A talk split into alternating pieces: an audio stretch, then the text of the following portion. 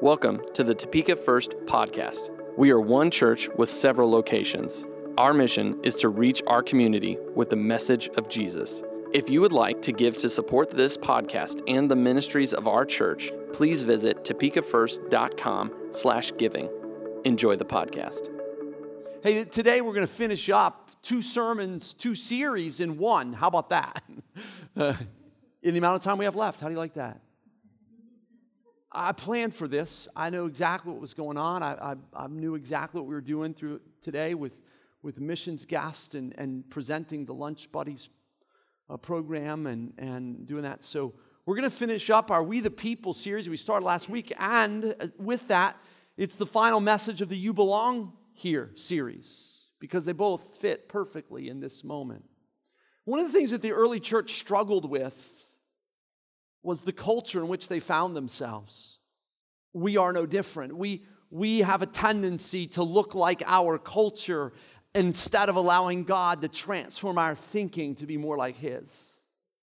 Well, I'm going to start with a little bit of a, a story. Uh, uh, about four years ago, Ansel and I sensed the, the, the leading of God to be foster parents. And so we thought we would get involved in foster care and use our home to provide a great place for kids to live. That ended up in foster care for whatever reason. One of the things we found interesting was the training, right? We go through some training and we thought, you know, we, we know we need training. We're not like perfect parents by any stretch, but like, you know, I mean, I, have only ever forgotten my kids at school and a few things like that, okay? But I mean, for the most part, I've done pretty good, all right? But, um, but we were learning about things that you can and cannot do in foster care. And like, I didn't realize people would even think things like this. But like in foster care, they make you sign off on things that you can't do. And here's a picture of one of them, one of the things you can't do. Okay, no, you can have a dog cage for your dog, but you can't put kids in there. And I was stunned when you had to sign off on that, that you wouldn't do that. I was like, who would do that to a child? Are you kidding me? There's, they're like, no, no, the reason it's on the list is because someone's done it. I'll give you another one. There's a point to this. I'll give you another one. That you also have to sign off on that you're going to feed the foster kids the same food that you eat yourselves because they don't want you cooking up steak for you and making the foster kids eat peanut butter and jelly. Like, I was stunned by that. Because, see, when a kid comes into our home, we, we treat them like they're our children. In fact, at Christmas time, they, they get the same amount of gifts that our kids got at Christmas time. Just, just, we just thought that's what normal people did. We, we just welcomed them in, and, and, and, and they're part of your family, so you treat them like their family. And so you do all this. But, but interesting, this whole food problem Uh, happened more often than what you would care to know. And truth be told, it's been happening for centuries because there's always been a food problem.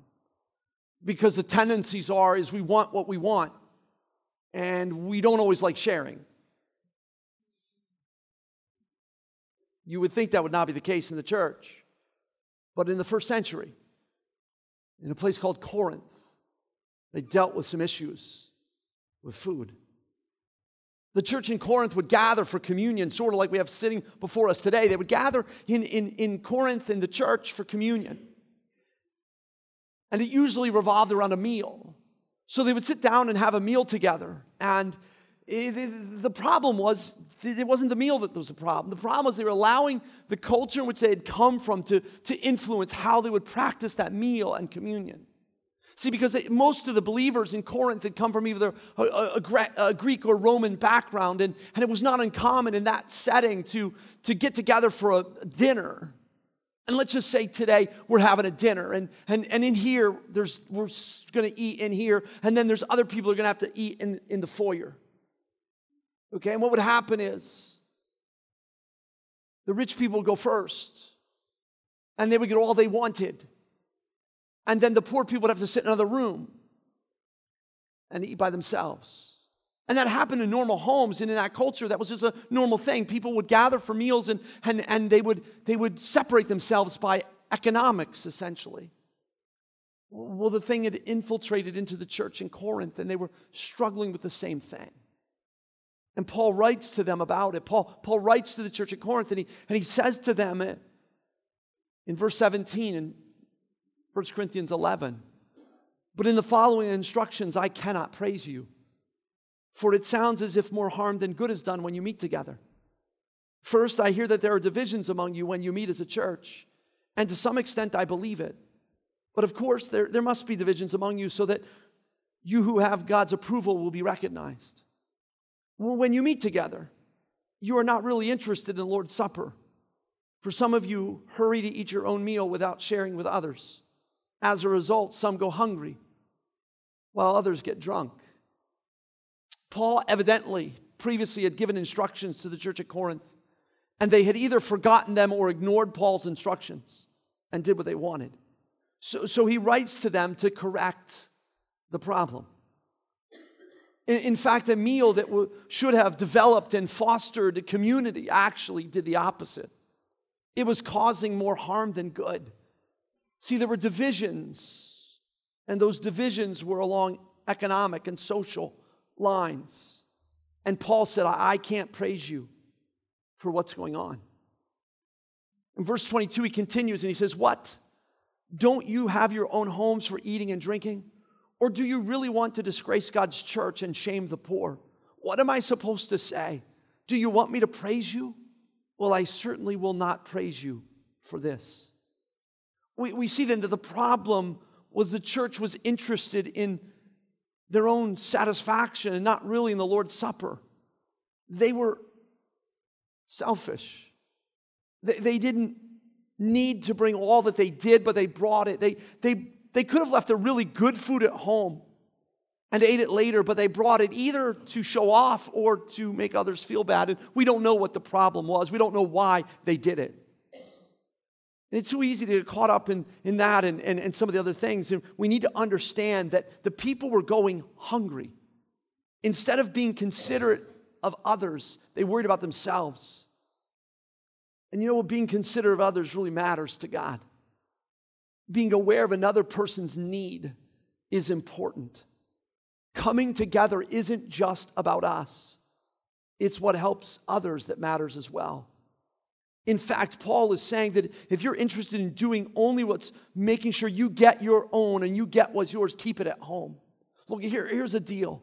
It's sort of like a potluck without the luck. Okay, you know what I'm saying? So, so you know, just think about a potluck, right? We come together for a potluck dinner and, and everybody brings food. And one of the great things about churches is, man, people can cook, right? And so when you have a potluck, you're like, oh man, today's gonna be a good day, okay? We just, we're gonna eat, we're gonna have plenty, and, and it's just gonna be a great time. But, but, but what was happening is they would bring it and they would eat their own food and exclude others from getting any. They didn't want to share. And look, Angela makes this incredible piece of pie. Okay? And if I was really mean today, I'd have brought the pie with me. But all I brought was a picture. There's a picture of the pie that should go on the screen. There it is. I had to go looking for it. Now, the, the one on the left, ah, that's just whatever. The one on the right, the one on the right is just, just, just, it's incredible. Like my mouth is gonna water as I'm telling you about it. It's, it's French silk pie. Those are chocolate curls on top. That is not fake whipped cream. That's real stuff that was whipped right there when it was put on top of the pie. If you're a diabetic, you should not have this. Can I apologize to you? But, but the point is, that pie is amazing. And I wish, really, honestly, right now, I wish I'd have had a piece just so I could just stick my fork in and start eating it right this moment. Because that would be a perfect picture of what was going on in the church in Corinth. See, they would bring something amazing like that. How bad of that would be of me to bring that pie today? At least I just brought a picture, right? There's you can't taste the picture. You you but how bad it would it have been if I'd have brought that pie and I'd have set that here, right here between the communion stuff?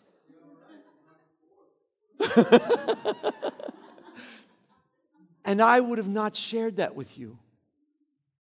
And I would have eaten that in front of you.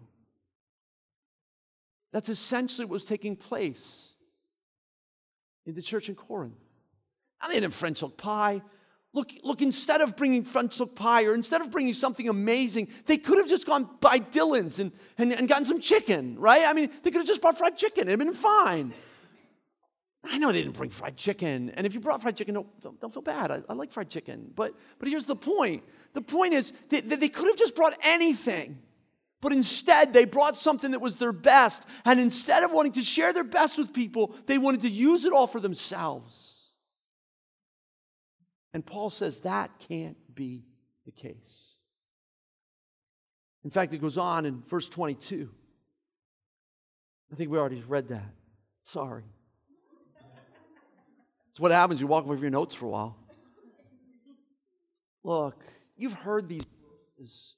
You've heard this stuff. You've heard these things around communion if you've been in a communion service. These next verses, verse 23. For I pass on to you what I received from the Lord Himself. On the night he was betrayed, the Lord Jesus took some bread and gave thanks to God for it. Then he broke it in pieces and said, This is my body, which is given for you. Do this to remember me. In the same way, he took the cup of wine after supper, saying, This cup is the new covenant between God and his people, an agreement confirmed with my blood. Do this to remember me as often as you drink it. For every time you eat this bread and drink this cup, you are announcing the Lord's death until he comes again. Now, we're going to go right back to those verses in just a moment. But we're going to go on and look at the end of the chapter, the end of Paul's instructions. Verse 27 says So anyone who eats this bread and drinks this cup of the Lord unworthily is guilty of sinning against the body and blood of the Lord. That is why you should examine yourself before eating the bread and drinking the cup. For if you eat the bread and drink the cup without honoring the body of Christ, you're eating and drinking God's judgment upon yourself. That is why many of you are weak and sick, and some have even died. But if you would examine yourselves, we would not be judged by God in this way. Yet when we are judged by the Lord, we are being discipline so that we will not be condemned along with the world. So, my dear brothers and sisters, when you gather for the Lord's Supper, wait for each other. If you're really hungry, eat at home so you won't bring judgment upon yourselves when you meet together. I'll give you instructions about the other matters after I arrive. Look, the context of the instructions here gives us the greatest clues as to what Paul is focusing on. I believe, as, as Gordon Fee does, a theologian, that Paul's focus here is on the church and not on individual sin. Yes, we need to come into worship and every worship gathering with our hearts as close to God as possible. We need to come to the communion table and we need to make sure our lives are pure and holy before God. I, I, I, admit that. We need to confess our sin and we need to be aware of it in our own lives. And, and when we become aware, we need to confess sin. But Paul here when he wrote the words of verse 29, we see a focus on the church. The examining that should be taking place is how are we treating other members of the body of Christ? Are we welcoming people who aren't like us? Are we recognizing the fact that everyone is equal at the foot of the cross? When we come to these moments and when we when we come into a, a, church setting and we gather for communion do we consider ourselves our wants our wishes more important than the needs of the people around us? The big sin of the corinthian church in this portion of scripture was selfishness in the public gathering. They weren't required to, to do what they were doing. They didn't have to bring better food than everyone else. They didn't have to bring more food, but they could and they should bring more food if they were wealthy and able. They also didn't need to assert their cultural preference or their cultural position and importance so that others would feel lessened. The church is a place where everyone is even. Look, one a person may have more money on the outside, but in the church it really shouldn't matter. We may have different jobs. But in the church, it really shouldn't matter. The church of Corinth was made up of people who were from every background possible in the first century. But when they came together for the Lord's Supper, they were all equal. But look, when you think about Paul's writings in other places, it's the reason why he writes there is no slave nor free. There's no Jew nor Greek. There's no male nor female because at the cross, everyone is equal. It, Jesus paid the price for our sins. So when, when they gathered in that first century, communion was so important to them because they understood that when they walked out of the place they were, they were going to face persecution. They were going to face difficulty. They knew that the people in that room, when they gathered for communion, can you picture with me for just a moment what it would be like to live in a Muslim nation right now and you gather for communion? And you're believing that every person in that room with you, the 10, the 15, the 20 that are gathered, that every one of them is a follower of Jesus.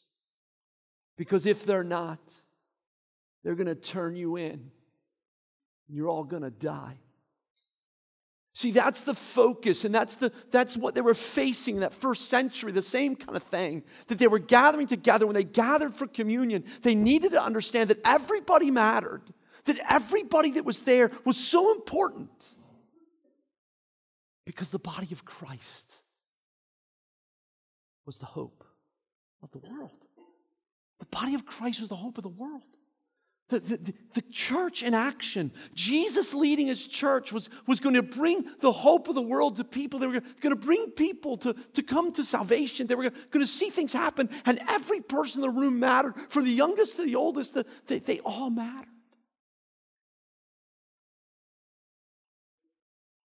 And they didn't know what was going to happen when they walked out.